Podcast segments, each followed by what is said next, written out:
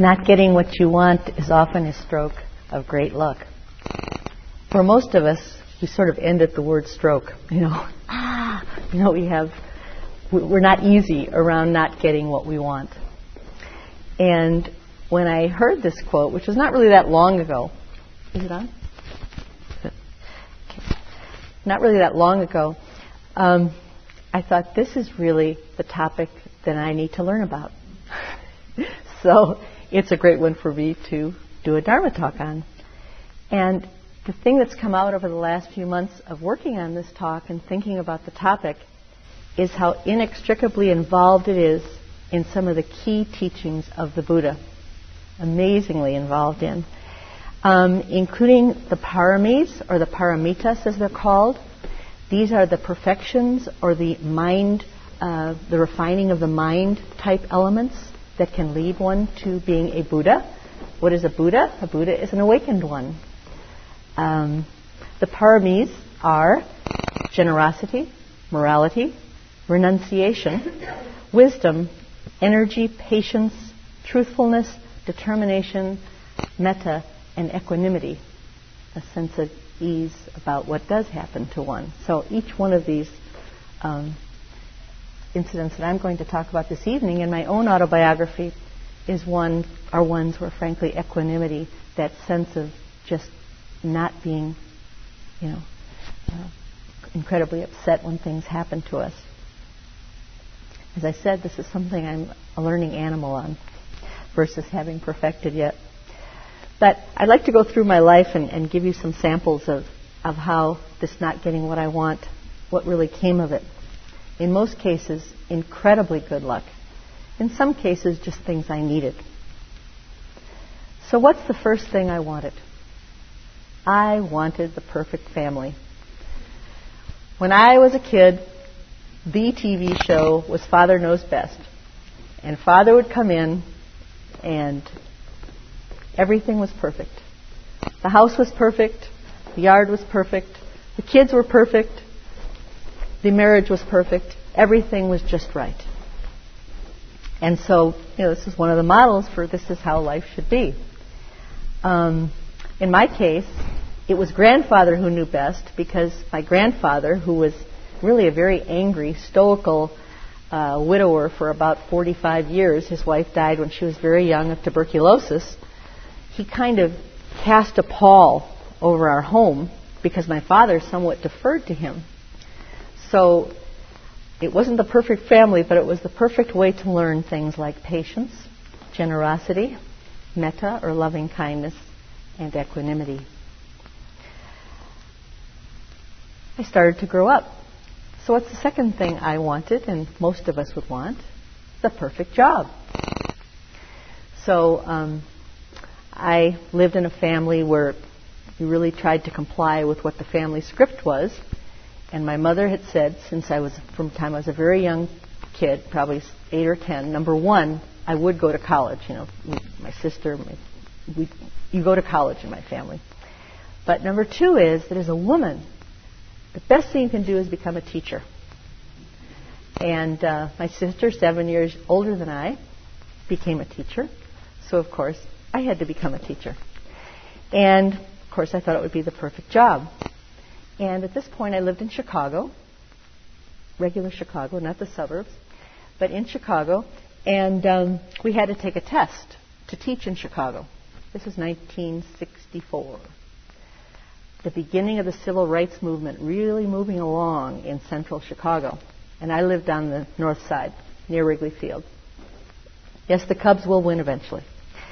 But at any rate, um, so you got to go and pick your school that you would teach at based upon how well you did on this test. And I did very well, and I got to come the first afternoon to pick the school that I would be in. And so I walked into the room in the public school building, and all the pins for the for the vacancies were whooshed, right in the middle, right in the ghetto, of course. So there were practically no pins available at all outside of this ghetto area of Chicago which is basically the near north and the near south. And I, my assignment was James A. Sexton School. second oldest school in the city of Chicago, built in 1884. And I had 14 to 17 year old kids, and I was 21, who had not graduated elementary school yet, as in eighth grade. And this was called an Educational and Vocational Guidance Center. And, you know, I had already seen Blackboard Jungle, so I assumed I could probably be ready for this, right? Sidney Poitier could do it, so could I. And so I was extremely naive. Not only that, but since my father was a small businessman, he was also a Republican because that's what you were. You know, if you were a businessman, you were a Republican. Never mind if you were a struggling businessman, you were still a Republican, which is what, of course, I was because this is what we were supposed to be. And I voted for Barry Goldwater two months after I started this teaching in 1964. And by the end of that year, learning what it was like to be around a ghetto with students who literally wore three hats on their heads, one after another. And I found out why, because there were no locks on the doors. So if you cared about a particular piece of clothing, you'd better wear it, because if you don't wear it, it might not be there when you get home. So these were incredible young people, though. One day they said, let's give Miss Bassler a um, talent show. And for the whole afternoon, I thought, well, I might as well go with this. You know, we're not going. I'm the one that's learning most in this classroom situation, but they tap danced. They sang better than just as good as any Supremes. I mean, the, the released nature of their being was just incredible to experience, and it was it was quite an event. One day I couldn't find my keys to the, the file drawer with the locked cabinet. You know, oh, you want me to pick that lock for you? You know, they were very, very accommodating. But more than anything else, I learned that number one, if you can't get a job, it doesn't mean that you're not trying. There aren't jobs for everyone. There is an inequity in our society, and basically turned into a pretty serious minded liberal by the end of that first year of teaching. But it taught me compassion, generosity, the spirit of love of these students. I mean, it was just really quite an incredible experience. But it certainly was nothing that I wanted when I walked through that door and saw all those pins in the central city. Not more than six or eight months later, my sister, I'm the youngest of three children, and she's my big sister for sure, and was like a junior mother to me, um, decided she was going to move to California. This was huge because um, my brother was schizophrenic, and there was lots of family turmoil around that. He was 10 years older than I and had children, and there were many family foments around his mental illness right at this very time. And she was going with her two kids in a somewhat normal family, and I was left here and thinking, oh, this is just awful. You know, I don't have my sister anymore. I don't have my niece and nephew, who I really liked a lot, my brother in law, and they're going off where it's nice and warm. Well, the fact of the matter is, in retrospect, I wouldn't be here in California four years later if they hadn't moved there. I think it's a very huge chance I would not have moved if she hadn't moved. And it was a hugely important part of my life to have come to this state, this place with so much diversity and things, so many things to do, and uh, so many things that I really love about it. About a year later, this was I moved in 1968 to California. And about a year later, uh, my ex-husband and I went on sabbatical. And that was a year during which, all of a sudden, there was no longer a, uh, there was a teacher surplus. It was not easy to get a job. And this was a huge thing I did not like at all or want at all was having a difficult time with my profession. Remember, my mother had already said, "You'll always get a job. It's a great thing for a woman to be a teacher. You know, there's no prejudice here and all this good stuff that she had, you know, inculcated into my mind. So to find out that this job that was going to be so great for me was no longer available to me was very, very difficult.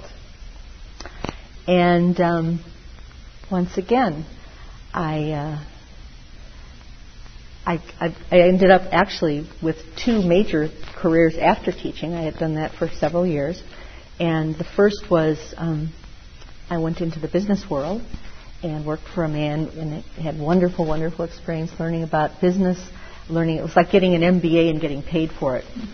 Um, and uh, it was a very interesting place to work because we were starting to develop a product and it was a, a computer product. And after about four or five years, I started doing sales and I was quite successful at that and really learned a whole new kind of thing about, you know, that I could do professionally for starters.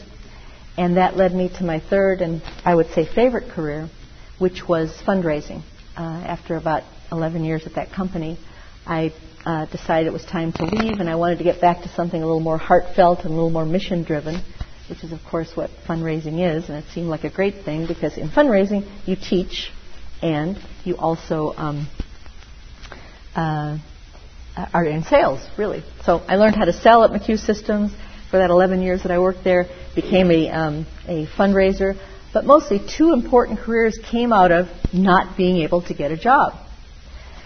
So, what are some of the paramis from that?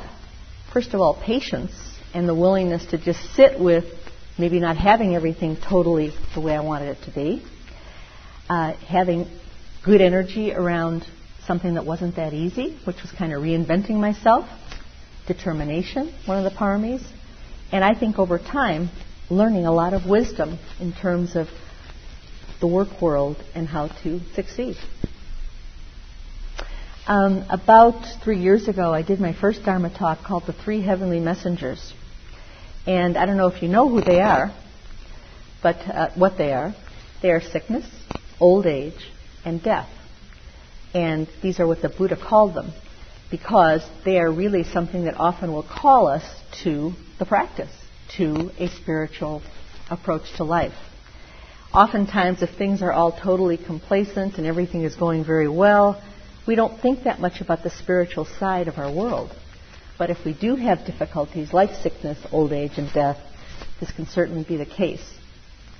So, right about this time, about 15 years ago, those visitors really came visiting in my family.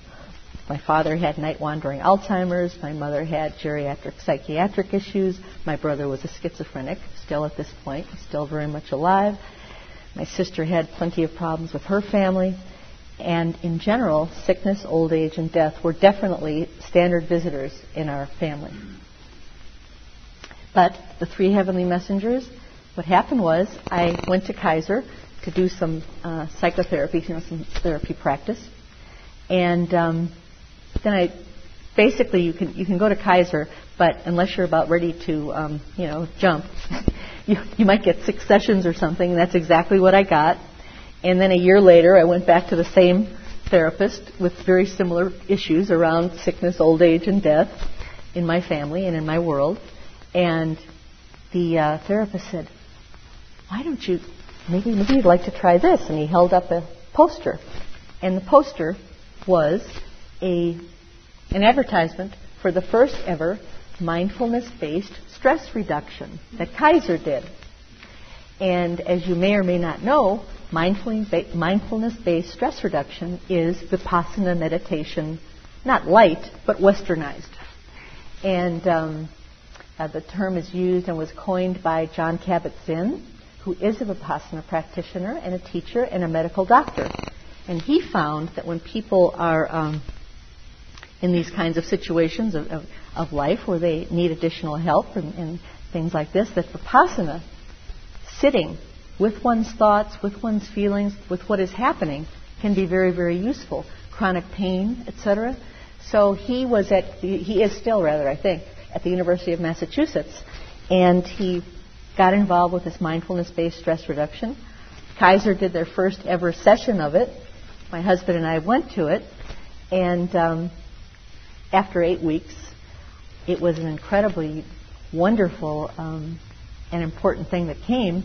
I was laying on the floor one morning um, doing my meditation because you can meditate laying down, and it was sort of cold in the in the living room, and I was just laying there. And what we had been asked to do was to label our thoughts very, very lightly. This was the assignment for the week. Very light labeling, like happy, sad, angry, worried, disappointed, ha- joyful. Not happy because I just got my new job, but just the word happy. So light noting or bare noting of some things that were coming through my mind. And what I noted, which was the most important thing, was that all of the thoughts that I labeled during this session assignment of the class was that all of my thoughts were either some kind of a um, disappointment about something that happened in the past, a regret about something in the past, or some kind of a concern or angst or worriedness about something in the future. Like I wonder if I'll be able to do this planning or some kind of a thing, you know, that wasn't all that positive. So in either case, I was kind of kind of seesawing between the past and the future with really no energy for the present, which is really the only place that we have any ability to make anything happen, really. And at that moment, laying there on the carpet, I realized that this was the practice for me and for my life, and that was 10 years ago, as she mentioned. And um, found out about the center, and we got active in it after a time, and it's been incredibly enriching. But those three heavenly mes- messengers brought me to this practice in the way that I just described, and I'm very, very grateful. Vacations. Aren't those a way to hope we're going to get what we want, but maybe we don't? So, about oh, 12, 15 years ago, I signed up for a raft trip in Colorado through the University of, uh, of California, Santa Cruz, UC Santa Cruz. And um, so there was this huge list of things you needed to buy and preparations you should have for the trip and so on. And I was ready to go. Boy, I read all the right materials, you know, and I knew that I had to have a certain uh, wet-proof, you know, moisture-proof items to put things in. And I bought all this stuff, got all this stuff together. I was ready to go. I think in about a week or so, maybe two at the most. It was not very long. And I got a phone call. The trip is canceled. I said, well, this can't be. I've got all the materials. There's no way this trip could be canceled. This was not something I wanted, let me assure you. And um, so they weren't kidding. There just weren't enough subscribers for the raft trip. So it was canceled. I still had the vacation totally set with work, and you know, everything was in a go mode except the trip. and so I thought to myself, why would this happen? I wonder if I can think of some place, something I would like to do on this vacation that I've never done before, and we'll just see how it goes. But some, something I can do in lieu of that for this week. And I realized that what I'd really like to do was to go to Ashland, Oregon, and experience the Shakespeare Festival. And which, by the way, it's not only Shakespeare, but it's a wonderful, wonderful place to visit. Very interesting, and I had the time of my life. I visited Ashland every year since then for the last, I think, nine years now. Um, and it was an incredible, incredible experience. That, that wasn't 15 years ago. That was probably more like 10 years ago altogether. But it's certainly, you have to have a sense, if you don't have this sense of equanimity, of willingness to go with what happens, and not clutching on to just the way you want things to be, um, it can be a real problem, as you know. But that raft trip, uh, really turned into something very special for me. About a year, about three years ago, uh, I went to the dermatologist and I, I showed her this little spot on my neck. And um, she said that I should keep an eye on it. And she took a Polaroid picture of it. And I thought nothing more of it. Just keep an eye on it. So I'll, I'll keep, I can't very well keep an eye on something that's right here, you know, that I can hardly even see. But I did do the best I could with it. But I wasn't worried because she didn't mention there was any real problem with it. Any big problem, just keep an eye on it. She didn't mention the word melanoma. But about 18 months later, um, I noticed that it seemed to be changing. And I went to my regular doctor, and he sent me directly to the dermatologist and even though I knew that I was going to live to 95 and be healthy and energetic and not have any kind of health problems, I just kind of die with my boots on, no problem. Um, I was faced with a life-threatening illness and had to kind of give up, renunciate some of the things that uh, I thought life was going to be like um, because there is a possibility of this. Patience was certainly in order as I was waiting for the biopsy to find out the different elements of it. Um, being honest with myself about how life really is. And it was quite an event uh, in my life and quite a, an astonishing thing. But the most important thing of all that came of this was sensing a much greater preciousness for how life really is, and that there is not endless time out there. I'm 64 years old. Maybe I won't live to 95. You know, I don't know. We never know how long we'll live, really. But it, it tightened up the strings a little bit. You know, it just tightened up the strings of, of my life and when to do things and how to do things and how to act around others and just a lot of things. Very important out of having the potential for that uh, disease getting worse and worse. The good news was it was caught in an early stage, and um, I had to have a second little surgery, but uh, it wasn't quite taken out completely, quite with enough margins. But it, it, certainly has worked out well so far. It's now been a year and a half, and uh, hopefully it'll all be well. Um, about five, no, no, no, no, no. Just before we started the center, I approached Gil one day and said, I've got this idea. And you know how we have our newsletter, in each newsletter, there's an essay, a teaching, like a one page essay, which Gil writes. And I said, what about when we go into the new building, and kind of as an honoring of his, I think it was his 10th year of being our resident teacher, we would put together a collection of essays and it'd be so easy to do. We would just take them and maybe shorten a few of them or whatever, but it would be no big deal. We can put this together, and um, people could really use this book, you know, because they're, they're, wonderful teachings, and each issue has one, so it can't be that difficult. Um, and I, I thought, well, it, he seemed to like the idea, and um, so I was very happy, looking forward to working with him on it. And probably with Gil, he has so many things on his mind. He's a householder. He has two little children. He's a busy person. He has our whole, you know, sangha to be thinking about, all of the needs that we have, his own personal and family needs, and all of his incredible teachings. And uh, so I thought, well, he's just thinking about it. So about three months later, he said, "Oh, well, I worked on this with so and so. I don't want to get, don't have to get into personalities here because that's not really part of the story. And we're just about ready to go to press. And I just wanted to tell you how excited I am about it. Well, I was like, just, I mean, I was just devastated. Not devastated, that's a little too strong. But I was very, very disappointed because I had really wanted to work with him on it and kind of take the project from beginning to end.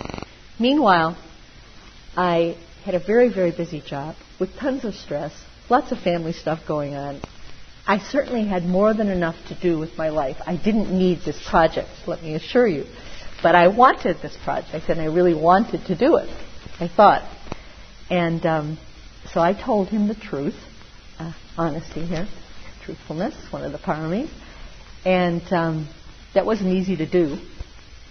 And he said, Oh, and he said something along the line of, "Well, I knew that you were busy and have a lot going on in your life, and so I thought, you know, that it was just an idea, and you know, I took it, you know." And so I said, "Well, I was just disappointed, you know, because I didn't get to do it with you."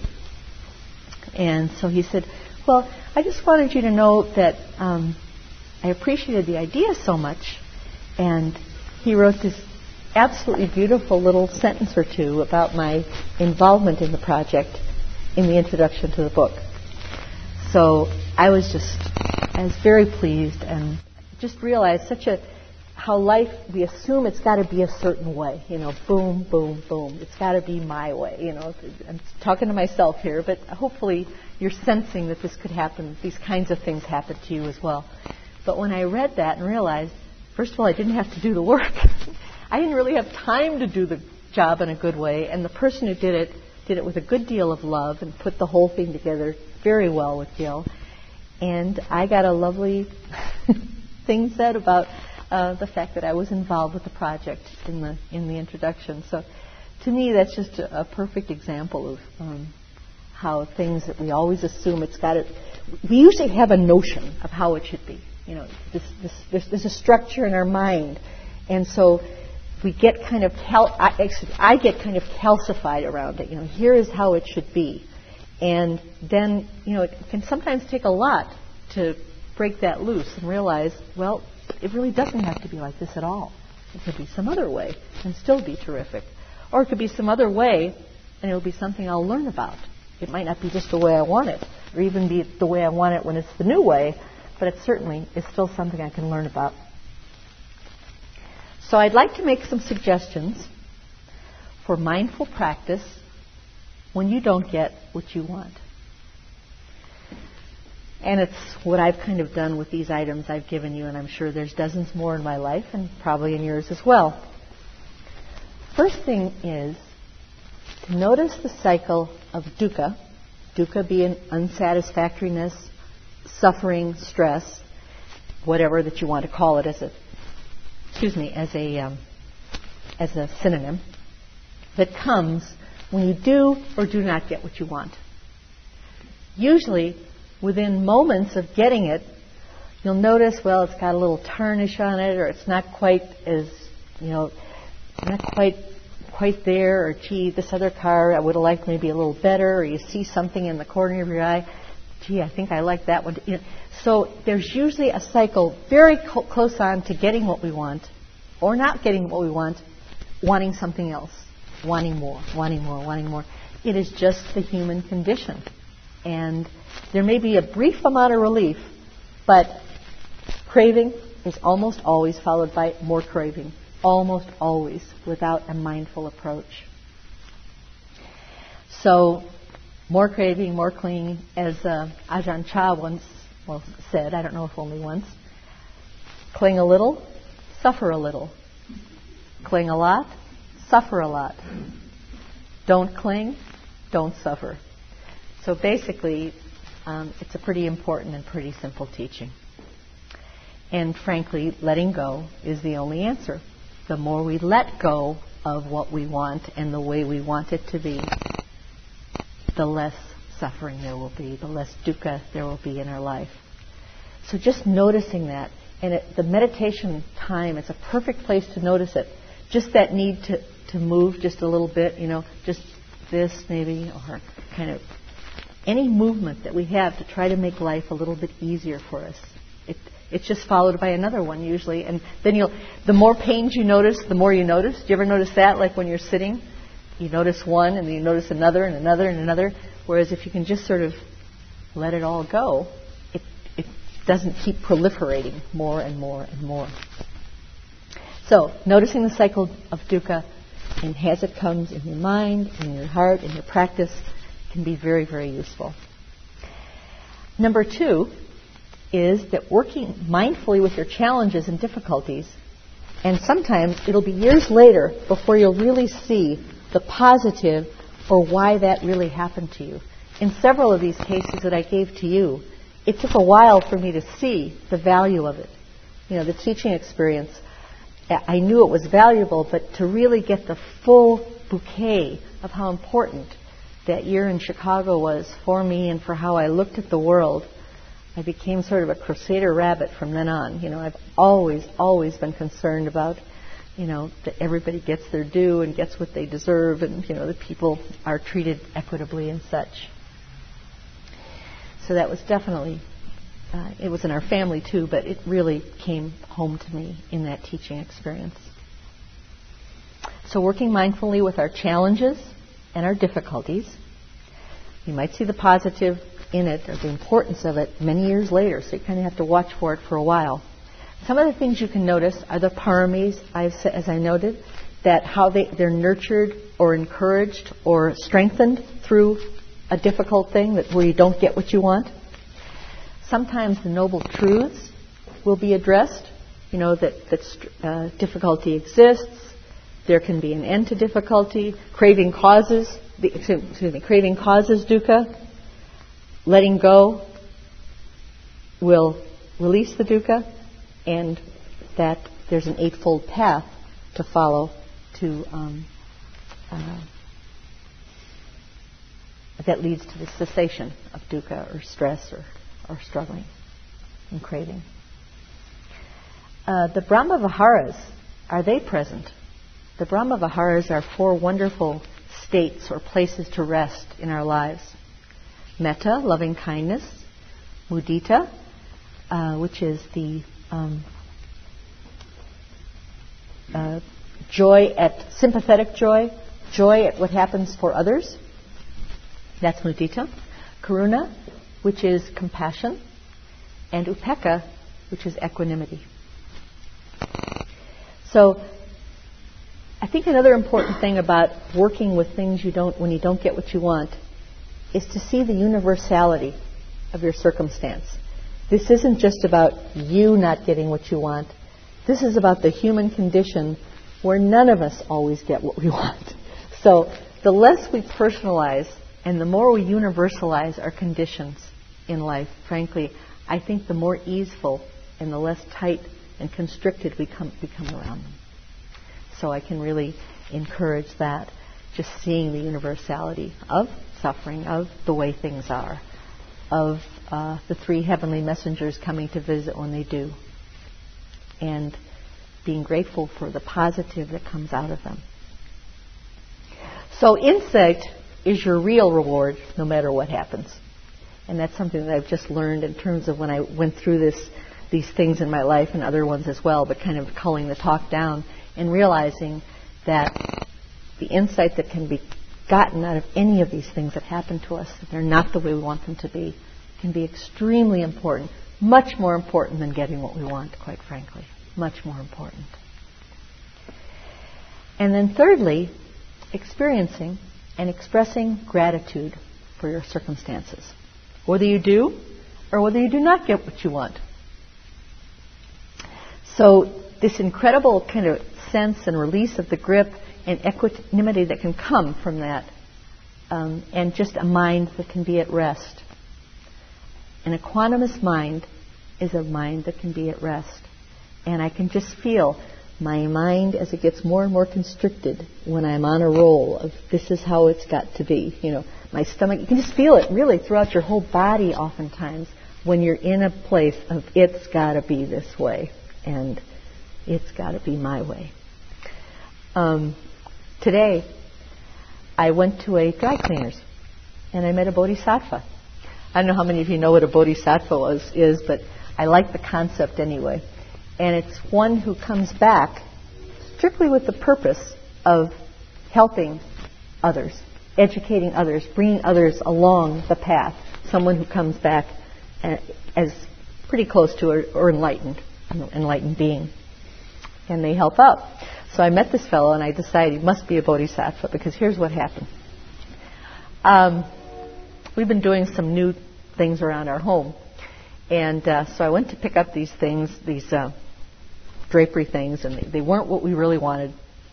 And so my husband had said, well, you know, I can probably wash them in, in the in the tub because the, the, the dry cleaning piece didn't work, and so I didn't think that was a very good idea because I was fairly sure they'd fall apart.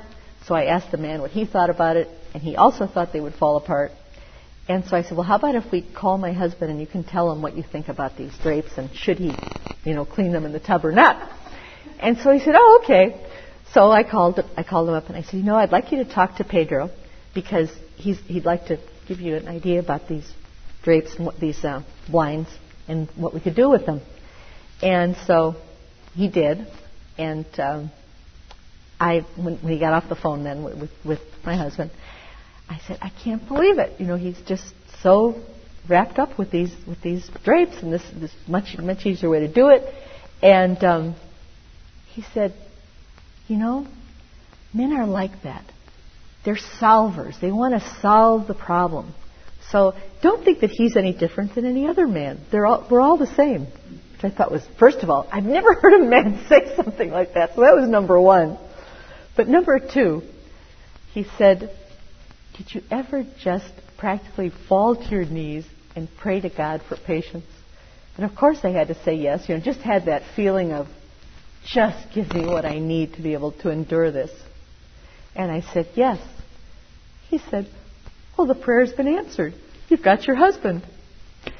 So prayer for patience has been answered. And I thought, this guy's unbelievable. so it, it's just, you know, it, it was just an incredible experience to be around him today and to have him say that and with the talk and the patience and the, the need that all of these things, when we don't get what we want, almost down the line, it's going to be a matter of patience. And for him to give me that one pearl that I could share with you this evening was just beautiful. That, you know, the patience and getting what you want and not getting what you want. You've got your prayers answered. So, in, e- in either direction. Um, I'd like to spend a little time maybe having some people. I hope you've had a little chance to think for yourself of, of ones that you might be willing to share in terms of events that have happened in your life where things went one way and you were kind of learned that uh, not getting what you want uh, was really a stroke of great luck. And by the way, it doesn't always have to be something good. Believe me, the melanoma story, I would just as soon have that that never did happen to me and I could continue in the illusion that I'd live to 95 with not having any health challenges.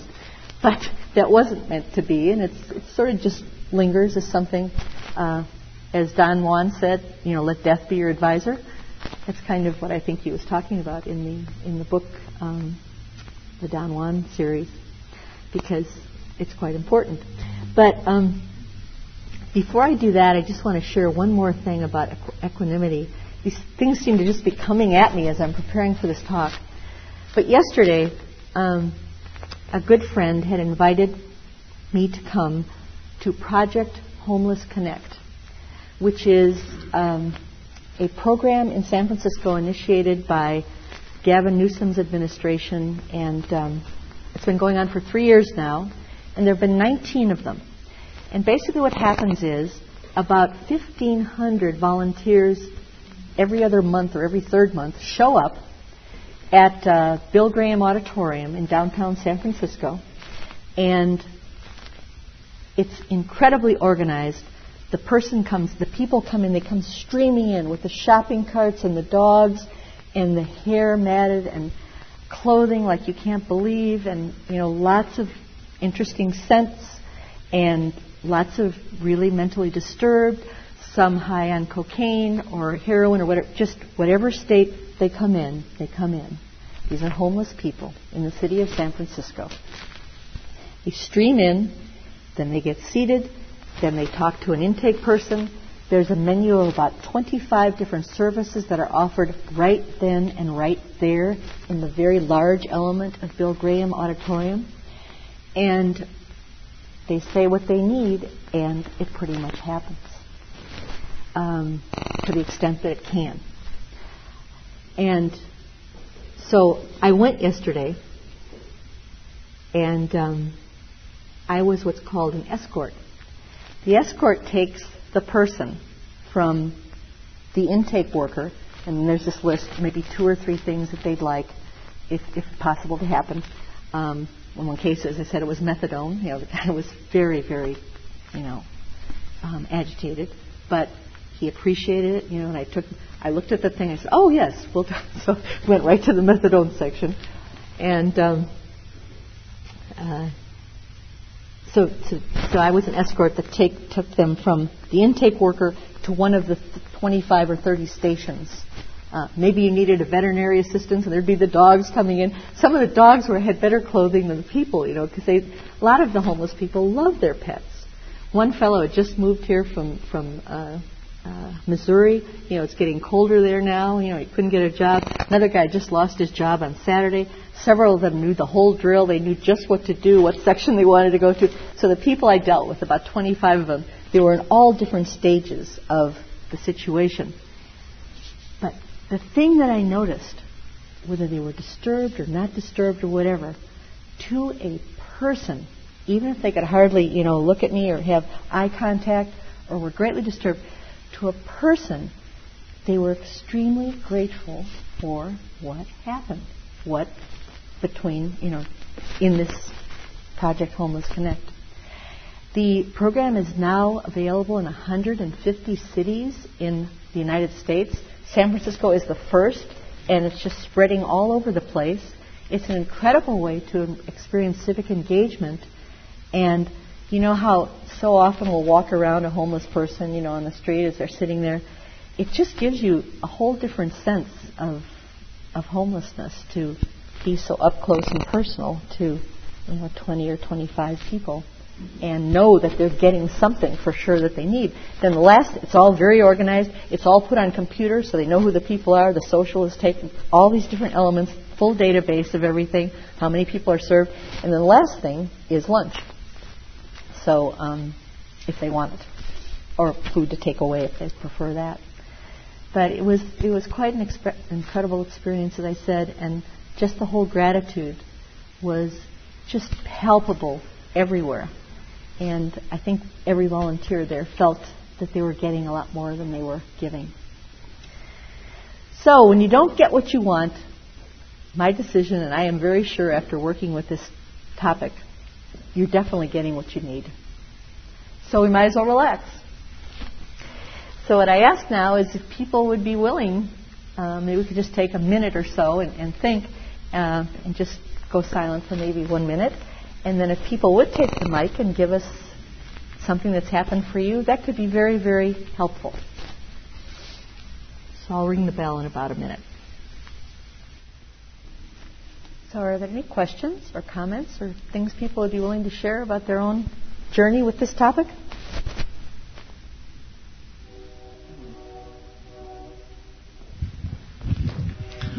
Um, this is a little embarrassing, but I'll say it anyway.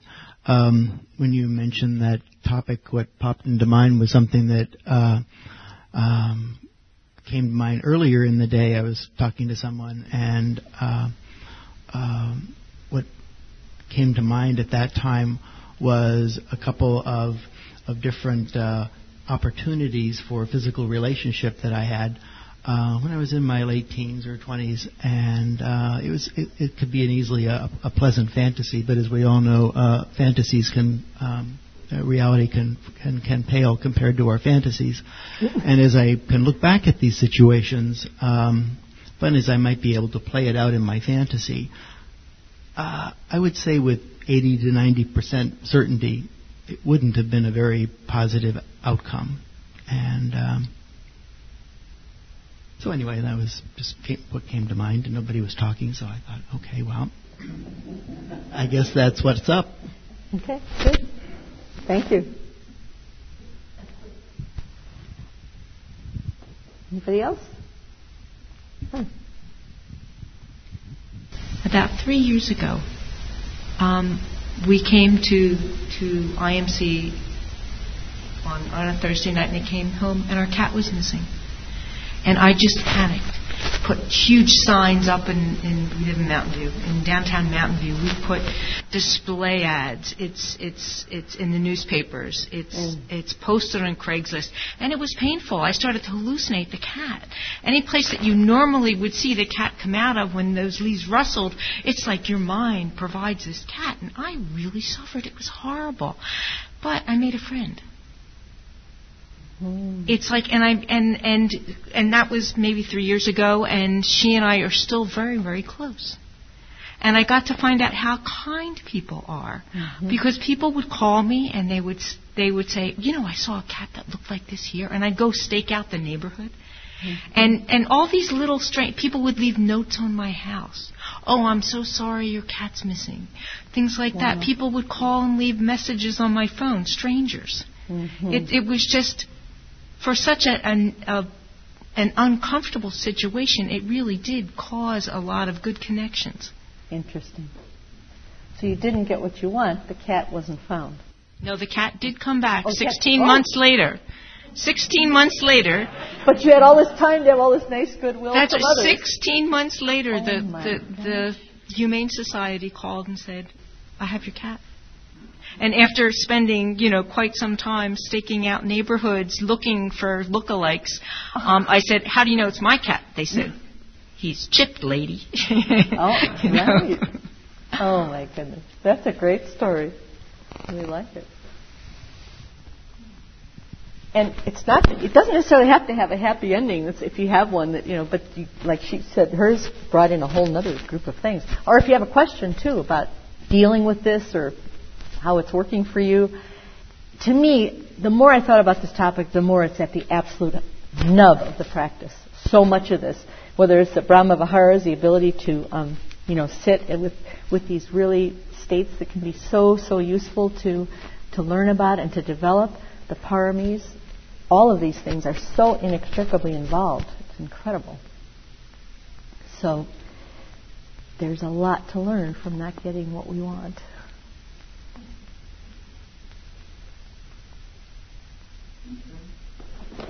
Thank you.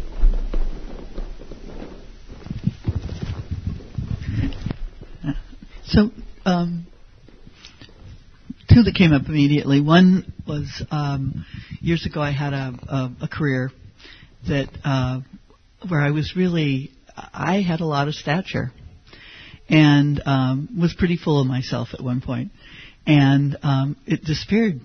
I basically got. Uh, I thought completely unfairly demoted, and it took me a long time to get over it. I mean, I really lost a lot. And it took me a couple of years of real suffering. I mean, it was really, it was a hard time.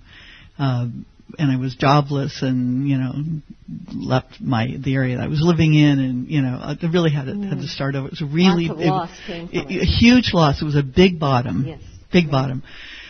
Looking back on it, it's been many years, I, if that hadn't happened, I don't know who I would have been because it was not going in a good direction. I mean, I was my ego was so huge, yeah, so huge, and so it was a real blessing, yeah. a real blessing. So that was that's one really important one, and the other one was um, my mother's death and the time of her death, and um, she had a good attitude about dying. She was old and you know she worked in the medical profession and she had a belief in that it was okay to die and it was great. So for the six months or so that she was ill and the hardship, you know, the hard going through it with the hospitals and her illness and uh, all this stuff sure. and completing with the family, it was really intense. But looking back on it, I've said, and it's been about 10 years, that it was, I probably learned more from my mother during that period than any other gift she ever gave me. And after that, I've, I've been able to help other people in other relationships with people dying, and I've I've been a really good kind of a good uh, coach for couples where one's dying, and it's been it's really it's lovely, and and I don't think that ever would have been available ex- except for that experience. Yeah. So thanks. Jeff and I have been fortunate to be involved in a similar thing to what you're talking about with three of our parents. My mother died suddenly, and none of, none of us were near. But with the other three, we were with all three of our parents when they died, the other three. And hugely important experience. So sickness, old age, and death, they're not called heavenly messengers for nothing, believe me. It's, it's just the way it is. There's incredibly positive messages that come to us through that passage. Wonderful. Thank you for sharing those. Thanks. And I also yeah. wanted to share a quote, uh, Ogden Nash's quote. Yeah, oh, he's wonderful. Yeah, there's only one thing. There's only one thing worse than not getting what you want. That's getting what you want. right. Yeah, that's kind of what I came up with. I didn't know he had said that. I love Ogden yeah, Nash. Use this, use He's a quote. Good fun. Yes, very good fun. When I was uh, younger and graduating from college and interviewing, I used to take it really personally that I would get rejection letters that I didn't get the job. Now that I'm older and wiser, I realize that there's there's a good reason why they didn't hire me. You know, it's if you if they know who they're looking for, and if mm-hmm. you're not it, and you accidentally, if they did hire you and you were put in the wrong role, you're really not going to be a very happy person. So sometimes not getting the job is just as good as getting yeah, the job. Yeah. That's true. That's very true. Um, the work world is really rife with this kind of thing, isn't it?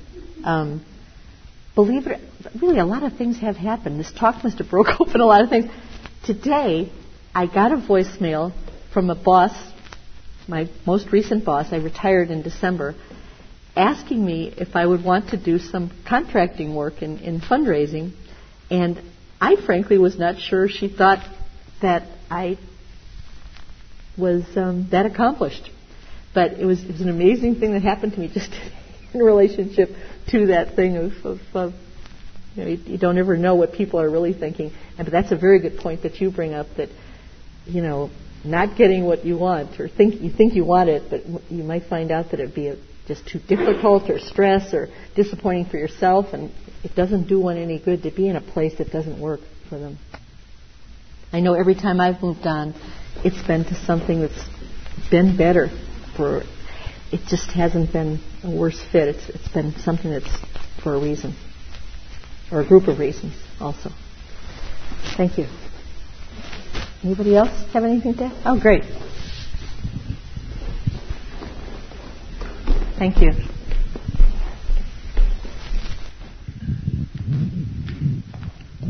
Um, about seven years ago, I started uh, retraining for a second career at the age of 40, and I mm-hmm. went back to school to become to get a teaching credential. Ah. And as part of that process, I took a, a position student teaching in high school here in in, uh, in the area, and it was a perfect spot for me. I got to know the master teacher really well, and he actually became a good friend of mine. Mm. I met him through another friend of mine. All these circumstances sort of con- seemed to come together to put me in that place, and it turned out he was going to retire. And so, of course, I was supposed to get that job, right? I mean, that was that was the picture book ending. Was I was supposed to slide right in there and get that job? Well, I interviewed. Picture book ending, right? I interviewed for the job, and and um, they didn't give it to me, and I was so upset. I was certain that that was what was supposed to happen for me, but yep. they called me three days later and said, "We have another job, and you can have it if you want it." And that's a pretty unusual thing to have yes. happen. And and I, I, it turned out that instead of teaching in high school, I ended up teaching in middle school. I thought I was supposed to be a high school teacher because that's more important, right?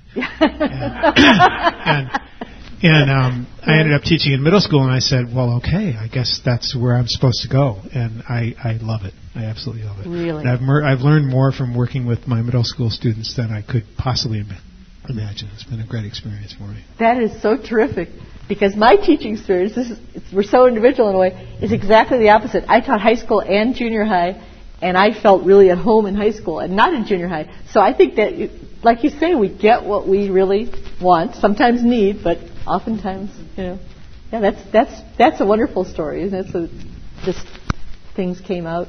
They obviously did value you greatly. Wonderful. Anybody else? Oh, thank you.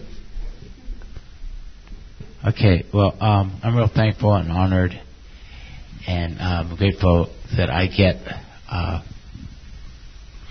to hear other people share. And I thought, well, I should share because of that. Uh, I find that a lot of times I don't get what I want, I don't get what I need, but I get what I must have. Mm. Mm and um, it's not my choice. Mm-hmm.